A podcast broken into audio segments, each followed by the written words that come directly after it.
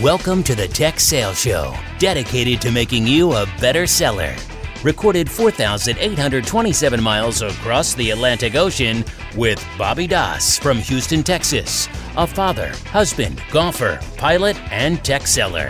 And Brian Evans, an expat in London, England, family man, 2x Ironman, and an ERP salesman both sharing tried and true sales strategies and providing free tools to make each week and campaign easier for you. They also answer your questions weekly. Now, here is Bobby and Brian. Hey, hey, Bobby. What's up, Brian? We have the third and final episode of Stretch Projects. Today is all about uh, their impact on our own career. So, we're going to talk about a number of projects that we've taken on over the course of our years in tech sales, and we're going to give you some ideas as well as a deliverable of uh, you know projects that you might consider taking on as well. Uh, before we get into it, Bobby, I want to tease a couple of upcoming listeners' choices we have. We always talk about how meaningful it is for us to get feedback from uh, listeners about what they want to hear. We love it. So, uh, one upcoming are lessons from a, a job hunt. So we had a listener that was going through a job hunt, uh, going through a layoff process. Um, we came across a great article uh, written by John uh, Van Geest, and he talks about his story. So we're going to break that down in a ton of different um, points. It's great, well written, great ideas, uh, some things I really learned from it myself. Um, so that will be up next. And then we also have a sales slump. So if if you've been in the sales business for a long time, uh, you know that um, whether it's a slump in performance or just a slump in creativity, um, it's tough. It can be tough sometimes. So this is going to be kind of a a way for you to shake yourself out of that slump and get ready to uh, to rejoin the world. I think the Texas Rangers need to hear that episode and put more aligned to baseball. Yeah, you know, I really miss baseball, but I am I'm going to be back in the states before too long, and I cannot wait to get in the rhythm of having the baseball game on in the background in the evening. Well, when you get back, I'll fly up and we'll uh, go to a Astros Rangers game together, and uh, love it. Drink a Miller Lite since you probably haven't had one of those in about two years. I love it. I'm I'm completely in. Yeah, I really miss the baseball. It's you just can't get sports like I have the ESPN app, I get all the updates, but when the games start at one a.m. at night, you, you can't you can't stay connected but, like you'd want to. But Brian, the NFL plays that one game every week in London now. Is that not good? I know what happened last month. The uh, Jaguars got uh, arrested or threatened to be arrested here in London. Yeah, that was. I didn't hear fantastic. that news here, but I'm sure you saw it. it was all over the front pages here. It was exciting news. Yeah. All right, so let's jump into it. Uh, today, uh, is, like I said, it's the final episode for stretch projects, their impact on our own career and ideas for your stretch projects. So, Bobby, I thought we would start by hitting on a few of our own projects, talk about kind of the impact it had, maybe talk about what went well, what didn't go well, what you could have done better with it. Um, why don't we start with that? Sure. Uh, why don't you take the first one? Okay. So, um, I'll start with a more of a medium type uh, special assignment that I had. Okay. So I, there was a time where uh, this was at Microsoft. I had a manager, and then I had a general manager, and that general manager uh, kind of had a, a, a, forecasting goal, uh, a way to consolidate really four managers' forecasts. We had tools. We were at the time actually using Siebel, uh, way way back in the day, pre even Microsoft CRM um, and was looking for a way to find a find a better way to consolidate it. So they were asking for volunteers to help. Obviously, this was one that I jumped on, uh, and I offered to do it. And my offer wasn't so much building a tool or a spreadsheet, what I might have become known for later on, but it was building a way we could communicate better with our partners and our internal people. So at the end of the day, through a lot of interviewing and questions and what would make life easier, I came up with a naming convention. And I will bet, uh, not, I would have bet for a few years after I left Microsoft, my naming convention was still being used. But you, you just couldn't come up with a naming convention and uh, throw it over the fence and hope people used it. It had to be one that people had benefit from, that it benefited both internal people, the management team, and the partner community. And it became so simple and so short that we were able to identify the partner involved, the product line involved, the partner account manager responsible for it, and it was probably all less than 30 characters. And then that made everyone's export from Siebel really readable without 400 columns in that spreadsheet. Uh, and it it did exactly what that leader was hoping to do was streamline the forecasting process meaning who's involved who should i be talking to a partner account manager could look at the forecast output in any format and filter based on that naming convention just on the opportunity name field and really cut it down to where it was just that one partner's forecast lots of benefits came from it but it was one of those opportunities where i think i started to boil the ocean and i made it as simple as i could make it uh, and it wasn't data driven because a naming convention never will be queryable necessarily, but it really gave all the outputs that the leader was looking for, and I got to run that project. It's a great example, and I think you know the risk of a project like this is that you could be seen as too technical. As an example you brought up in the first episode that if you continue to take on highly technical projects, then you might get kind of typecasted as someone that is is super technical. I think the way to keep yourself away from that is to if and this is natural for you it may not be natural for some people it, it wasn't very natural for me as, as as a first manager at microsoft but is to have a really good executive presence because if you can deliver a project that really is a, a you you found a technical solution to a business problem but if you can if you can bring that solution to the table with other business leaders with other managers and managers of managers and vice presidents and regional vice president presidents but you could have a business conversation about it rather than hey i built this tool. Don't don't do you like this tool? Is this a cool tool? Really the way you presented it was more of we have a problem in our business. We don't have visibility on the opportunities who's responsible for those opportunities, what partners are influencing those opportunities. You were helping to solve a, a, a real problem in the business. So maybe they maybe it is it is a technical solution, but the leaders certainly saw that as as a as a real solution, not a technical fix. No doubt, and one it was it was probably the most basic fix, and ultimately turned into ways that, that a lot of different managers and GMs looked at it, and then they did start changing some of the fields to to make them more queryable. But um, to your point about building a big tool, you know, today I'm sure they they do build big data cubes and all this stuff to solve problems like that. But my tool was free. It was really just this a dissemination of why we're going to go this way and do it this way, and getting the partners bought into the value for them and for us. And it, it didn't take long till everyone's opportunity names looked the same um, I had a little bit of OCD about when some people wouldn't capitalize all the letters, etc. But you know, you got to learn to give a little and get a little, right? No doubt. So one of my first projects um, was building a marketing plan for the region. This is a really simple one. So we talk about different sizes and scopes. This is a very easy project that you could take on. This is one of my first projects at Microsoft, and you're probably all aligned to a certain region or a certain team you know maybe it's a functional team maybe it's a it's an industry team.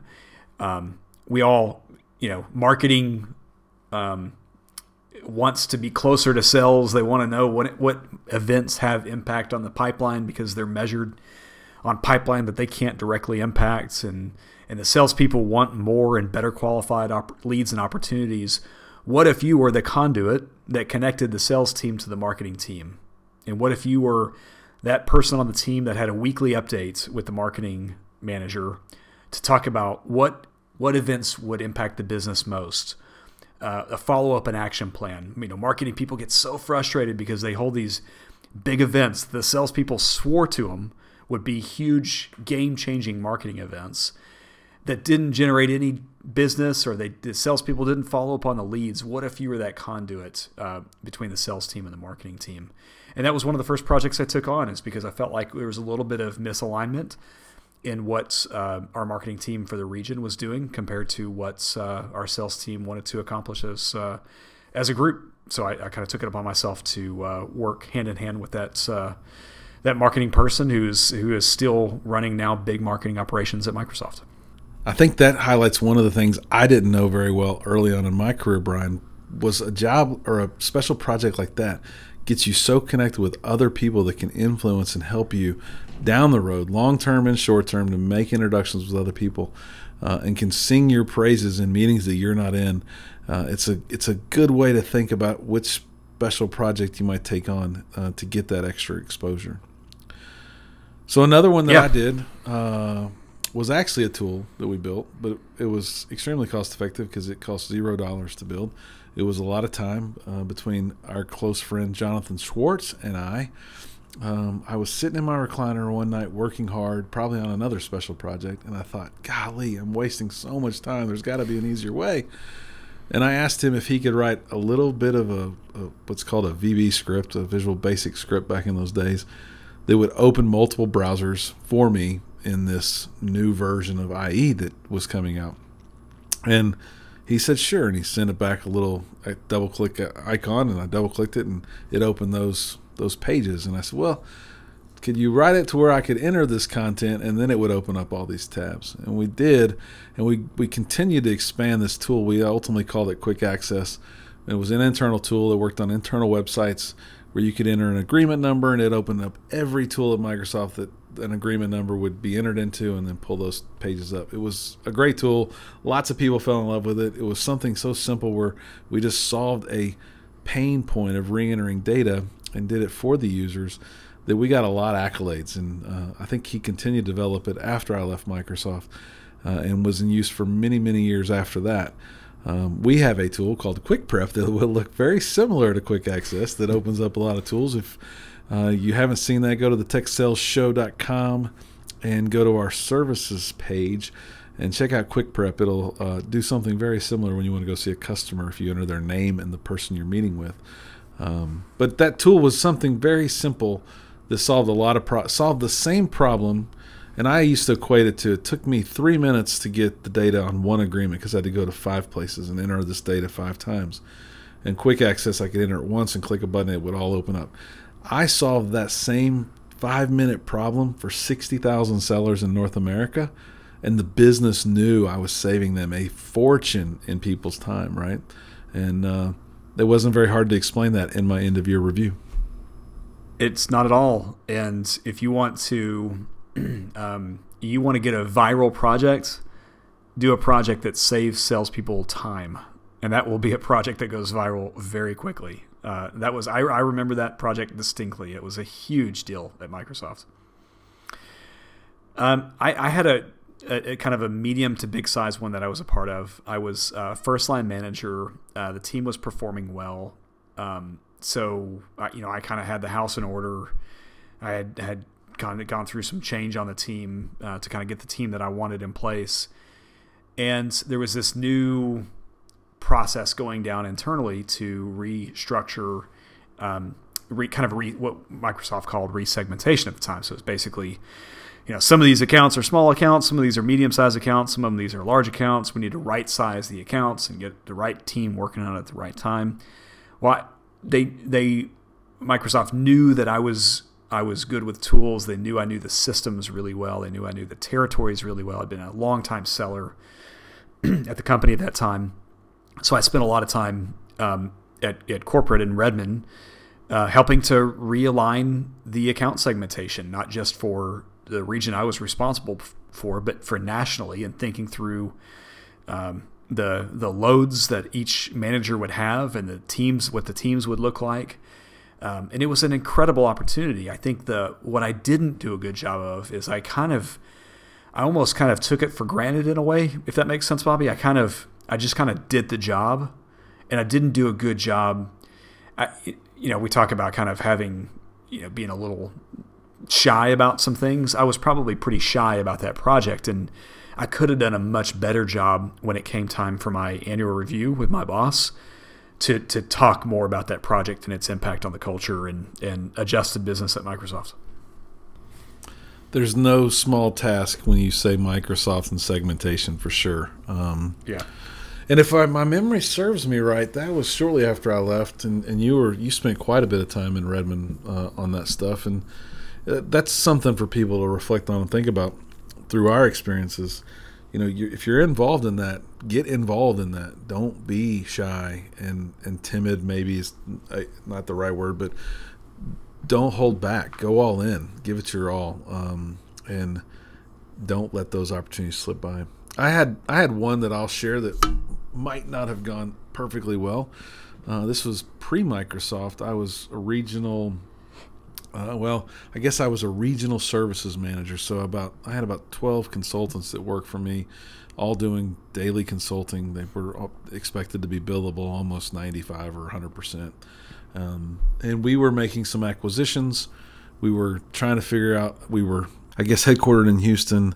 The money that was invested was in Houston, so a lot of the things were falling in Houston like that. And uh, I was asked if I wanted to take on a role of kind of connecting all these offices. We we had uh, then acquired seven other branches, um, but we all needed to share a similar infrastructure, similar emails.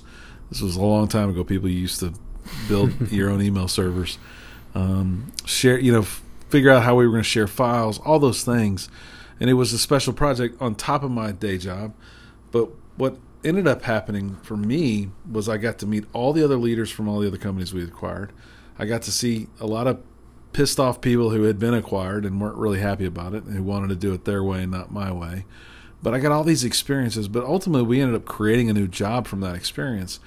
But what what I say didn't go so well were that completely exposed all my weaknesses. Had that happened mm-hmm. many years after getting many more mentors, I think I could have hidden some of those weaknesses.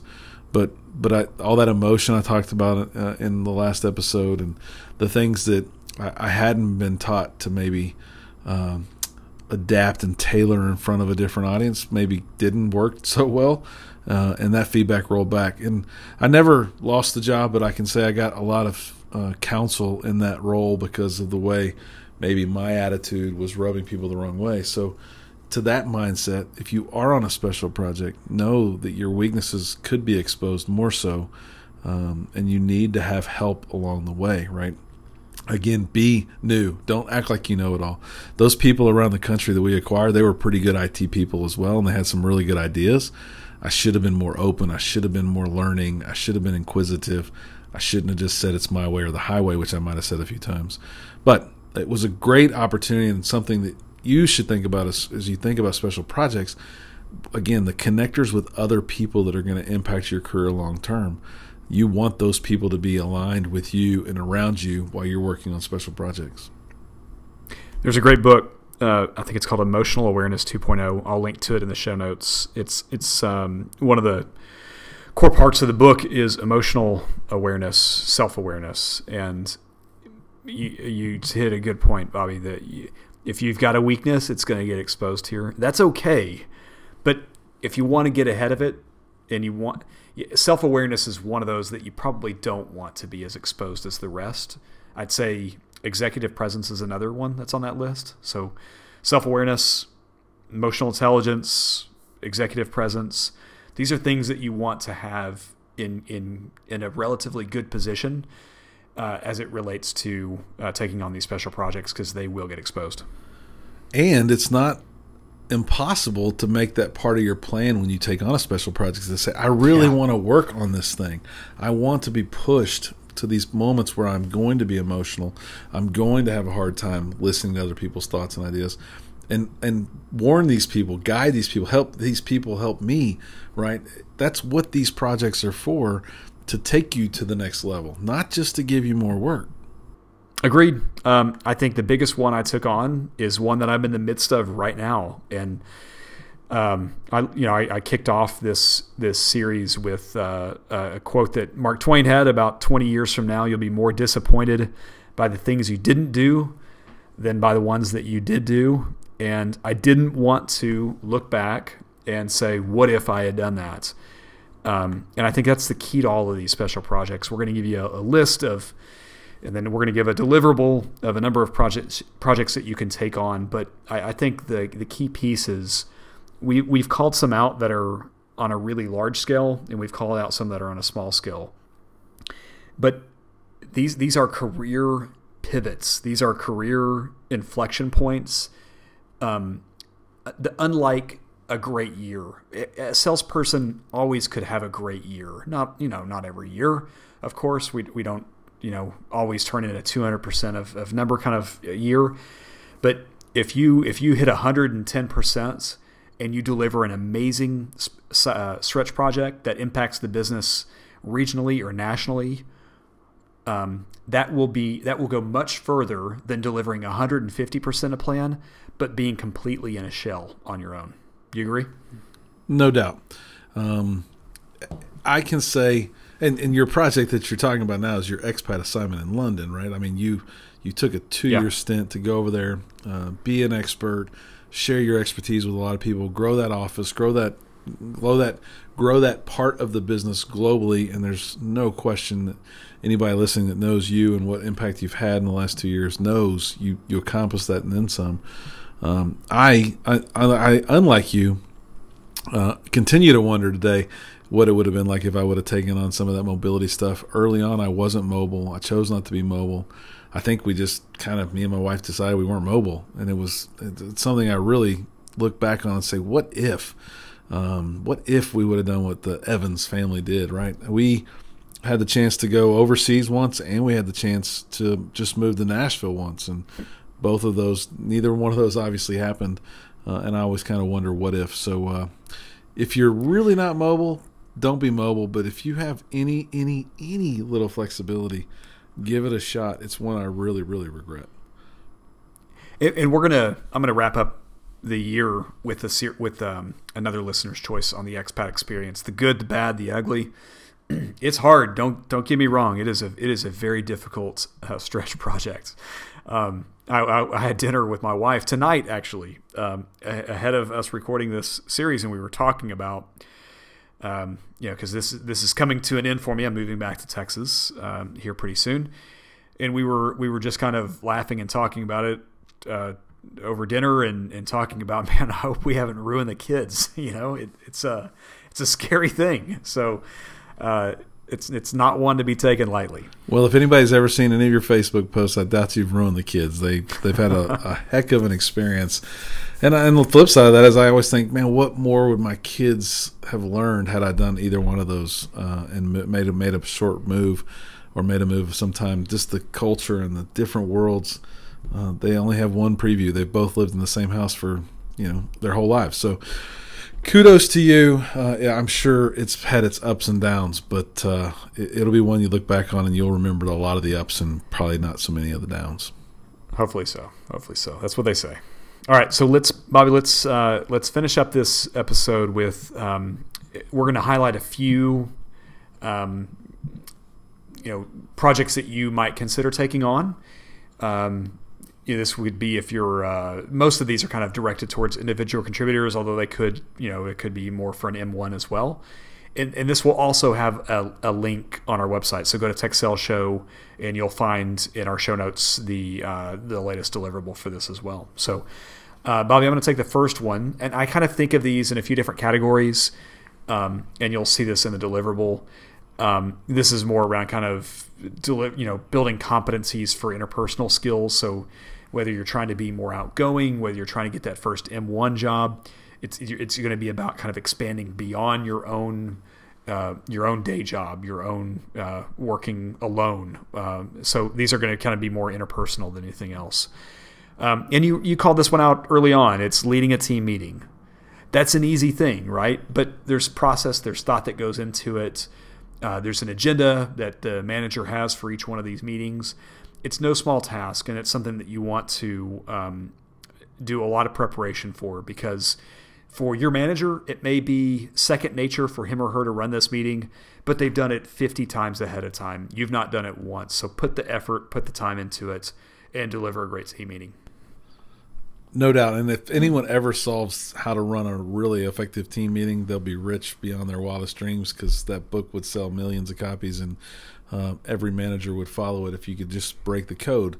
Um, so do your prep and be ready. The next one that I'll bring up is another again we'll call this one on the smaller scale but could have career lasting impacts and that's become a mentor to a new employee we've all been there uh, I, I I used to like to team up the guy who's just two weeks earlier than the next guy or girl on the team because then they don't have to ask me anything because they're asking the the person that went went through it just two weeks ago how to get it done.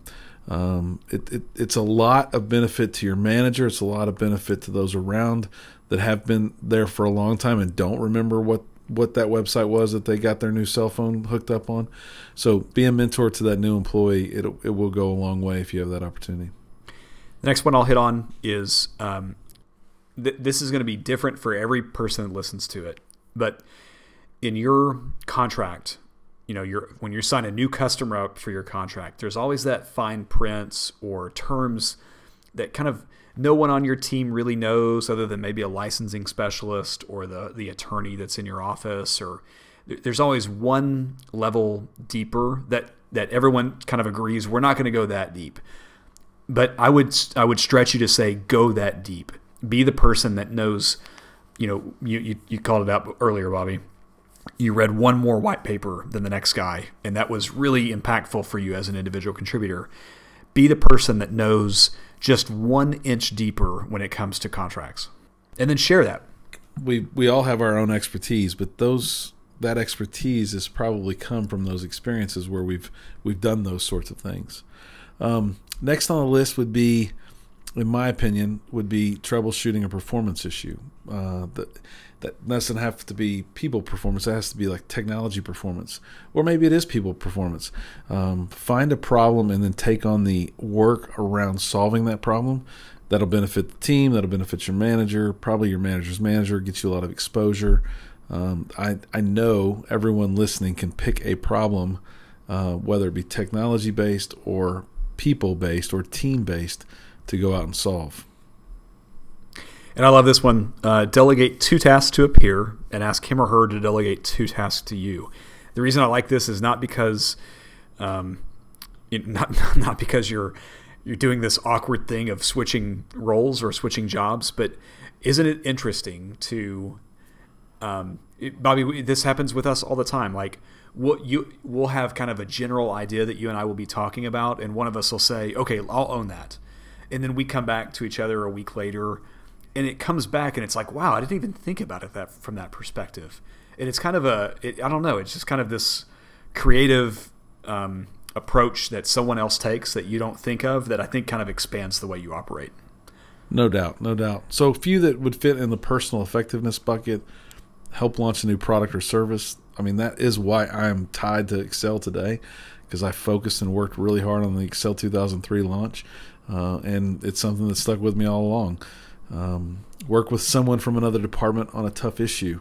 That would that could be cross group collaboration. That could be all kinds of things, but it doesn't say take on an easy task uh, and solve it. it. It's a tough task. You got to get other people involved, interview a bunch of people, work through it, uh, have some candid conversations. That's one that really would help you grow as well. How about a couple more in that group? How about uh, teaching a seminar or doing a quick video on an unfamiliar topic? So let's say you've got a new product or um, a new uh, update to a product.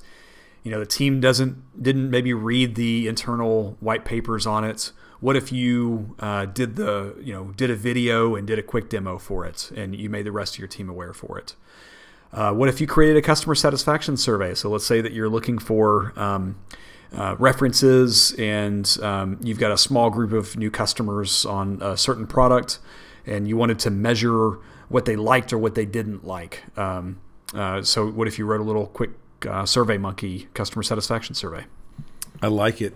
So then some of the bigger ones we've we talked about a lot of the big ones, so we'll just share a few, and they're all going to be on the deliverable if you guys go pull it off our website.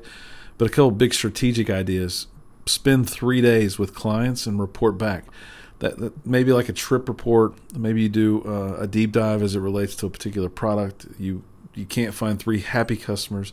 You got to be strategic in who you look for and find there. But if you did that, think of where that report's going to go and who's going to see it. I like it. And then uh, what if you? So we all have um, a deep background in technology. We we know uh, competitors' products uh, in comparison to ours. What if you wrote up a statement about uh, the strengths and weaknesses of your uh, your product versus a competitor's product? Uh, that's something that would be. We talked about how do you you know if you want something to go viral do something that helps save salespeople time. Um, a, a, quick paper, uh, you know, an analysis of a competitor's product versus your own product, that thing would get shared a thousand times in your company. No doubt, and and it would probably get a lot of feedback and comments, which would make you even get stronger and better what you did. But you would know the material so well that you would get to go probably do other things related to that topic, um, and and really share it broadly and get a lot of recognition across the board. So with that, not only do we get to wrap up this episode, but we get to wrap up this series. Brian, what are your closing thoughts?